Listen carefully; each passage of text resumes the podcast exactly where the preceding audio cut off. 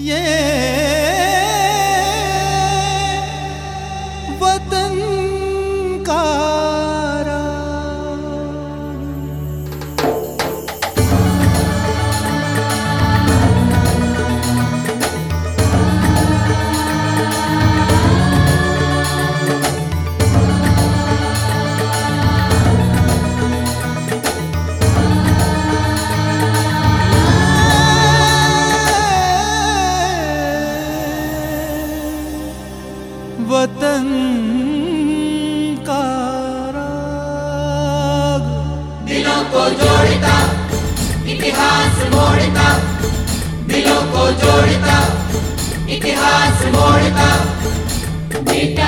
वतन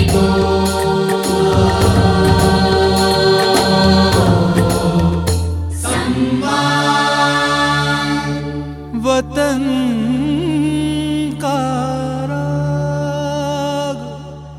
वतन का राग सुनने वाले सभी श्रोताओं को नमस्कार। सत्रहवीं और अठारहवीं शताब्दी में भारत में राजनीतिक उथल पुथल कुछ अलग रंग जमाए हुए थी। अधिकांश बड़े राजा और जमींदार अंग्रेज़ों से मैत्री बनाए हुए थे। अंग्रेज़ों को अपने दरबार में बड़े पद भी दे रखे थे। ये सैन्य सलाहकार, सेनापति और विशेष सलाहकार भी थे। अपने खर्चे पूरा करने के लिए राजाओं द्वारा गरीब जनता पर भारी कर लगाए जाते थे। गाँवों से संपत्ति लूटी जाती थी या फिर उनसे वसूली जाती थी। इस मनमानी के खिलाफ कोई आवाज़ नहीं उठा सकता था। अंग्रेज़ सरकार अपने खर्चे पूरे करने, युद्ध के लिए पैसा जुटाने का काम इन राजाओं को धमका कर पूरा करती थी। युद्ध के लिए कर्ज भी राजाओं और नवाबों से लिया जाता था। पर इस भीषण संतरास के बीच ऐसे अनेक उदाहरण सामने आए कि समाज के संपन्न वर्ग के लोगों ने छोटे छोटे जमींदारों ने अपनी सेना और धन खुशी खुशी अठारह सौ सत्तावन के समय युद्धरत क्रांतिकारी सेना नायकों को सौंपा। ऐसे ही एक भामा शाह थे, दिल्ली के रामजीदास गुड़वाला, और उनसे भी आगे ग्वालियर के अमरचंद बांठिया। अमरचंद बाठिया के पूर्वज, बाठिया गोत्र के आदि पुरुष, श्री जगदेव पवार ने जैनाचार्य भावदेव सूरी से प्रबोध पाकर जैन धर्म अंगीकार किया था। कुछ इतिहासकार विक्रम की बारहवीं शताब्दी में रणथंभौर के राजा लाल सिंह पंवार के पुत्रों द्वारा जैनाचार्य विजय वल्लभ सूरी से प्रतिबोध पाकर जैन धर्म अंगीकार कर लेने के उनके ज्येष्ठ पुत्र बंठ से बांटिया गोत्र की उत्पत्ति मानते हैं। कुछ इतिहासकार माधव देव द्वारा दानवीरता की अनुकरणीय परंपरा का श्री गणेश करने के कारण बांटिया अर्थात बांठिया उपनाम की प्रसिद्धि मानते हैं। स्पष्ट है कि अमरचंद जी को दानवीरता का गुण जन्मजात ही मिला था। अमरचंद बाठिया का परिवार व्यापार हेतु सन 1835 में फलौदी में भूमि से प्रकट हुई चिंतामणि पार्श्वनाथ की प्रतिमा के चल समारोह में अनेक संघपतियों के परिवार के साथ बीकानेर से ग्वालियर आया और यहीं बस गया। प्रतिमा की प्रतिष्ठा ग्वालियर के हृदय स्थल सर्राफा बाज़ार के शिखरबंद जिनालय में संवत अठारह सौ तिरानवे में हुई थी। अमरचंद के दादा का नाम खुशाल चंद और पिता का नाम अबीर चंद था। अमरचंद अपने सात भाइयों में सबसे छोटे थे। अमरचंद बाठिया में धर्मनिष्ठा, दानशीलता, सेवा भावना, ईमानदारी कर्तव्य परायणता आदि गुण जन्मजात थे। यही कारण था कि सिंधिया राज्य के पोद्दार श्री वृद्धिचंद संचेती ने अमरचंद को ग्वालियर राज्य के प्रधान राजकोष गंगाजली के कोषालय पर सदर मुनीम बनवा दिया। उस समय सिंधिया नरेश मोती वाले राजा के नाम से जाने जाते थे। गंगा जली में अटूट धन संचय था, जिसका अनुमान स्वयं सिंधिया नरेशों को भी नहीं था। विपुल धनराशि से भरे इस खजाने पर चौबीसों घंटे सशस्त्र पुलिस बल का कड़ा पहरा रहा करता था। कहा जाता है कि उन दिनों पीढ़ियों से ये आन चली आ रही थी कि न तो कोई राजा अपने राजकोष की संपत्ति को देख ही सकता था और न ही उसमें से कुछ निकाल ही सकता था। इसलिए गंगा जली की सदैव वृद्धि होती रहती थी। इस अकूत धन संचय को कोषाध्यक्ष के अतिरिक्त और कोई नहीं जानता था। अमरचंद बाठिया इस खजाने के रक्षक ही नहीं, ज्ञाता भी थे। वे चाहते तो अपने लिए मनचाही रत्न राशियाँ निकालकर कभी भी धन कुबेर बन सकते थे। पर बांठिया जी तो धर्म के पक्के अनुयायी थे, जो राजकोष का एक भी पैसा अपने उपयोग में लाना घोर पाप समझते थे। ईमान और कर्तव्य ही उनके लिए सर्वोपरि था।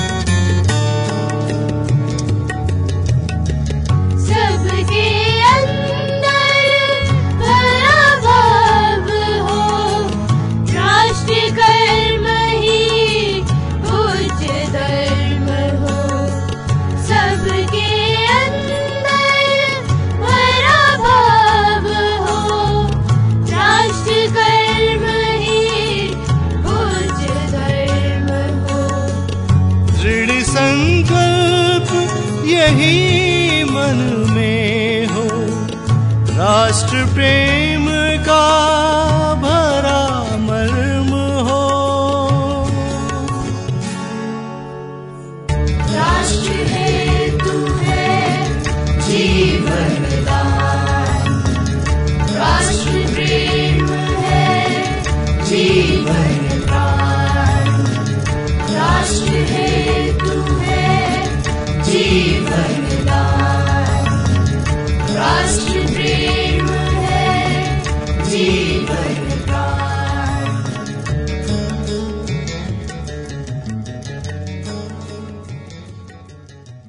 बाठिया जी की दैनिक चर्या बड़ी ही नियमित थी। प्रातः उठकर जिनेन्द्र देव की अर्चना और यदि कोई मुनि या साधक विराजमान हो तो उनके उपदेश सुनना, समय पर कोषालय जाना, सूर्यास्त से पूर्व भोजन और रात्रि नौ बजे तक शयन उनके यांत्रिक जीवन के अंग थे।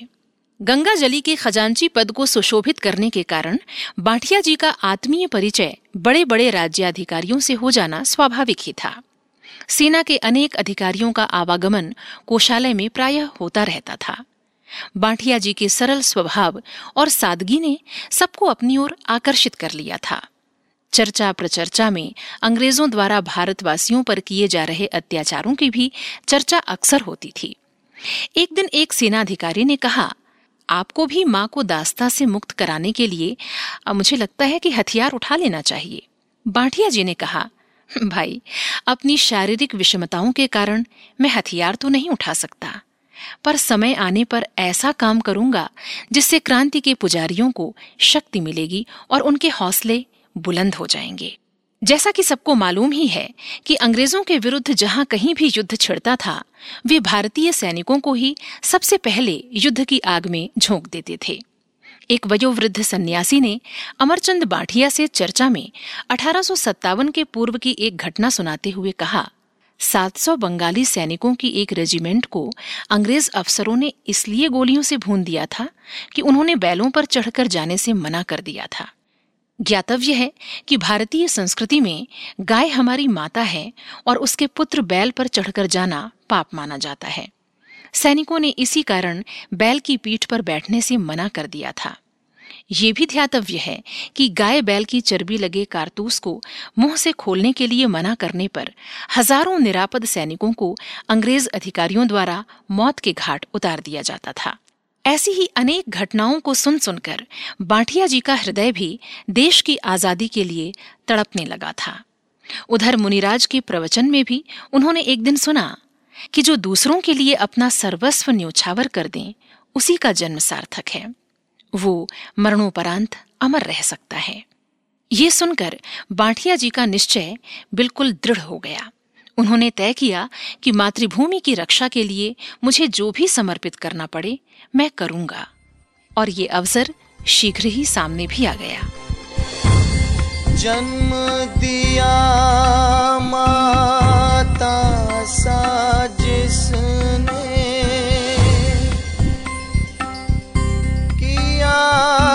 सदा पालन।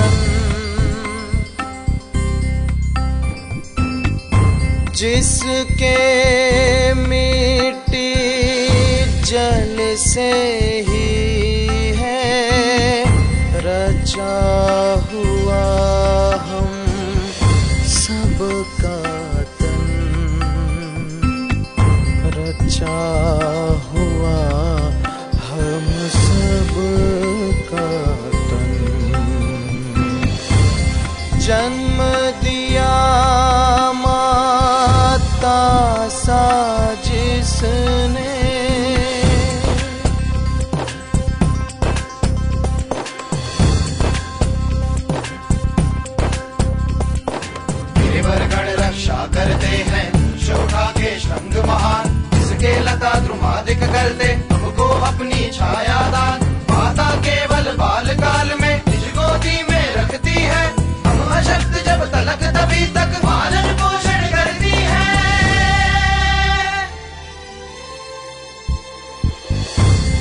मातृभूमि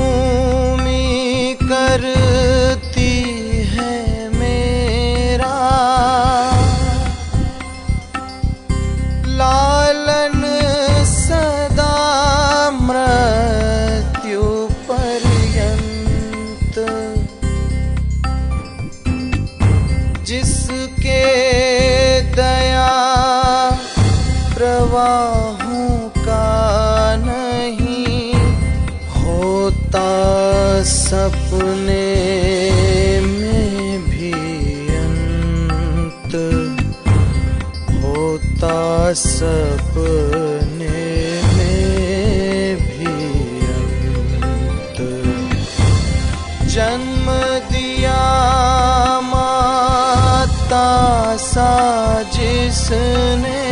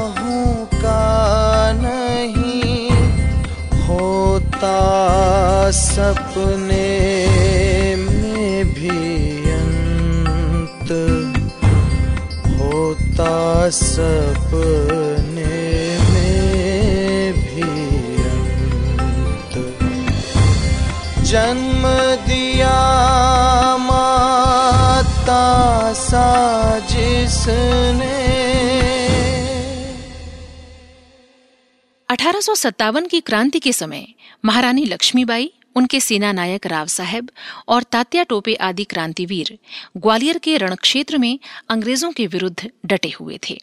परंतु रानी लक्ष्मीबाई के सैनिकों और ग्वालियर के विद्रोही सैनिकों को कई महीने से वेतन नहीं मिला था और न ही राशन पानी का समुचित प्रबंध ही हो सका था। तब बांटिया जी ने अपनी जान की परवाह न करते हुए क्रांतिकारियों की मदद की। 2 जून अठारह सौ अट्ठावन को राव साहब ने अमरचंद बाठिया से कहा कि उन्हें सैनिकों का वेतन आदि भुगतान करना है। क्या वे इसमें सहयोग करेंगे? तत्कालीन परिस्थितियों में राजकीय कोषागार के अध्यक्ष अमरचंद बाठिया का निर्णय एक महत्वपूर्ण निर्णय था।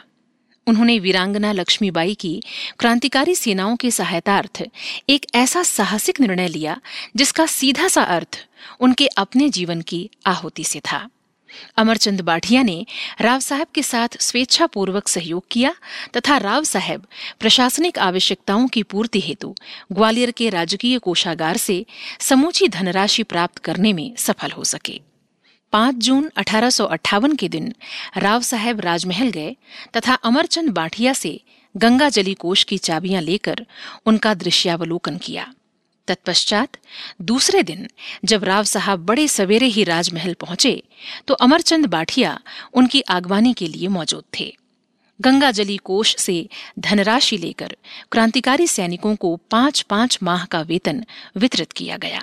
महारानी बैजाबाई की सेनाओं के संदर्भ में भी एक ऐसा ही विवरण मिलता है। जब नरबर में बैजाबाई की फौज संकट की स्थिति में थी, तब उनके फौजी भी ग्वालियर आकर अपने अपने घोड़े तथा पाँच महीने की पगार लेकर लौटे थे। इस प्रकार बांटिया जी के सहयोग से संकटग्रस्त फौजों ने राहत की सांस ली। अमरचंद बांटिया से प्राप्त धनराशि से बाकी सैनिकों को भी उनका वेतन दे दिया गया। ये स्पष्ट है कि अठारह सौ सत्तावन की क्रांति के समय, अगर अमरचंद बाठिया ने क्रांतिवीरों की इस प्रकार आर्थिक सहायता न की होती तो उन वीरों के सामने कैसी स्थिति उत्पन्न होती? इसकी कल्पना नहीं की जा सकती है। क्रांतिकारी सेनाओं को काफ़ी समय से वेतन नहीं मिला था। उनके राशन पानी की भी व्यवस्था नहीं हो पा रही थी। इस कारण निश्चय ही क्रांतिकारियों के संघर्ष में क्षमता, साहस और उत्साह की कमी आती और लक्ष्मीबाई, राव साहब और तात्या टोपे को संघर्ष जारी रखना कठिन पड़ जाता।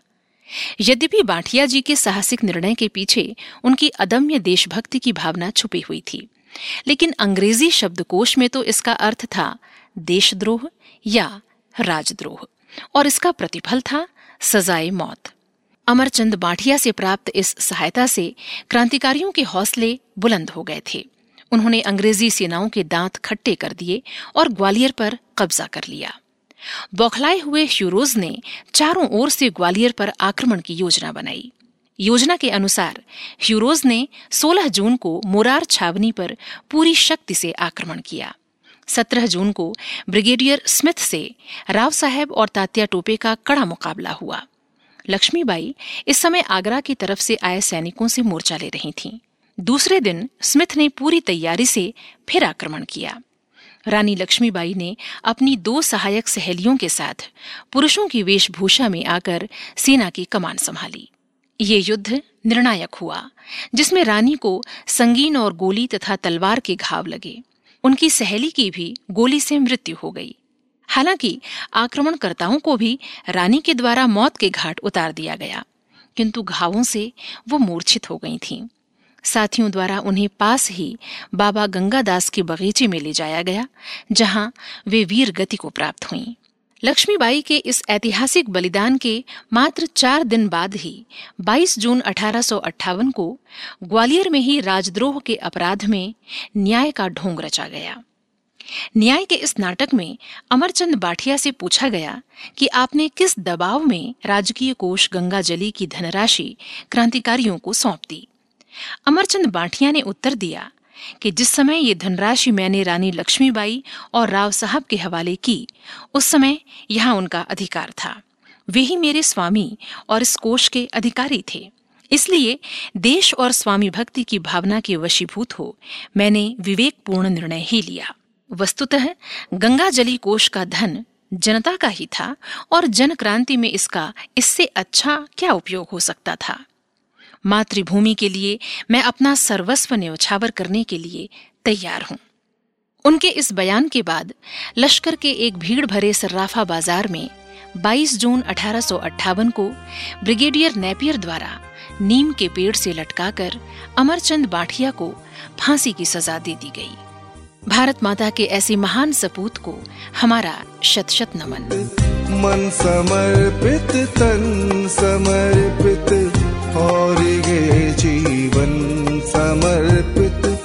चाहता हूँ देश के धरते तुझे कुछ और भी दूँ। मन समर्पित, तन समर्पित और ये जीवन समर्पित चाहता हूँ देश के धरते तुझे कुछ और भी दूँ। मन समर्पित, तन समर्पित और ये जीवन समर्पित।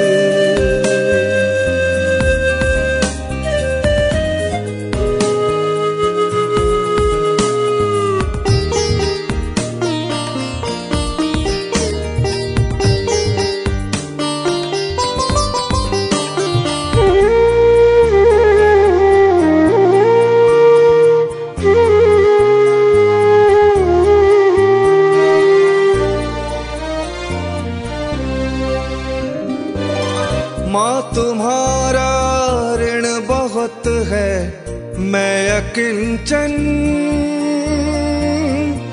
किंतु इतना कर रहा फिर भी निवेदन।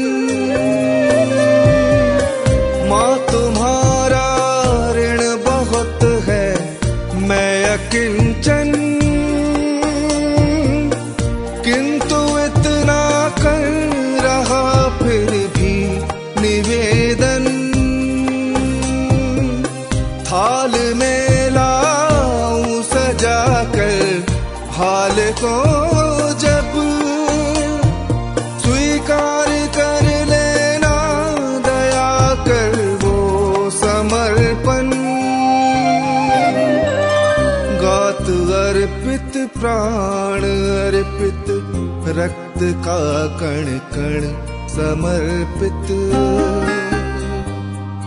ओ, गात अर्पित प्राण अर्पित रक्त का कण कण समर्पित।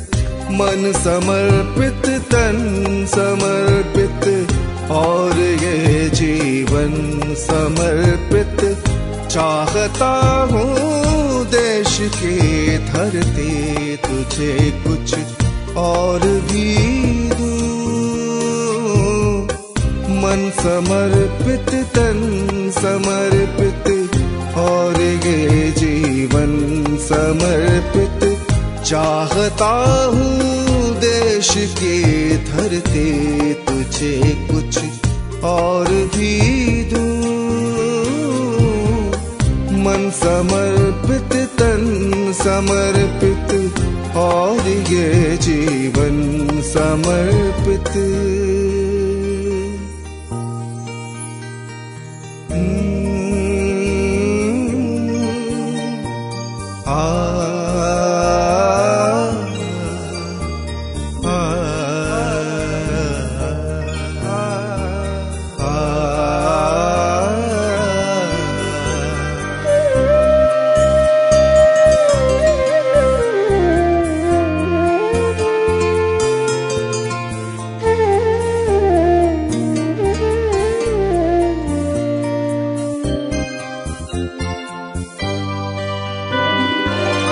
मांझ दो तलवार को लाओ न देरी। बाँध दो कस कर कमर पर ढाल मेरी।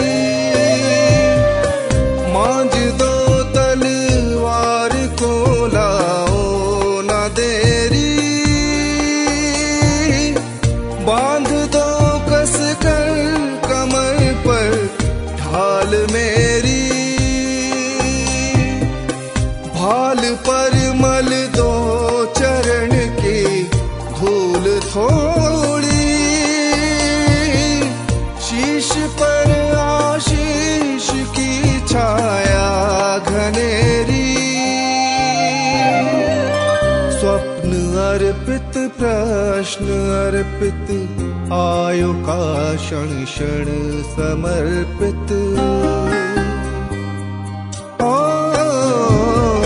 स्वप्न अर्पित, प्रश्न अर्पित, आयु का क्षण क्षण समर्पित। मन समर्पित, तन समर्पित, और ये जीवन समर्पित। अभी आप सुन रहे थे कार्यक्रम वतन का राग। ये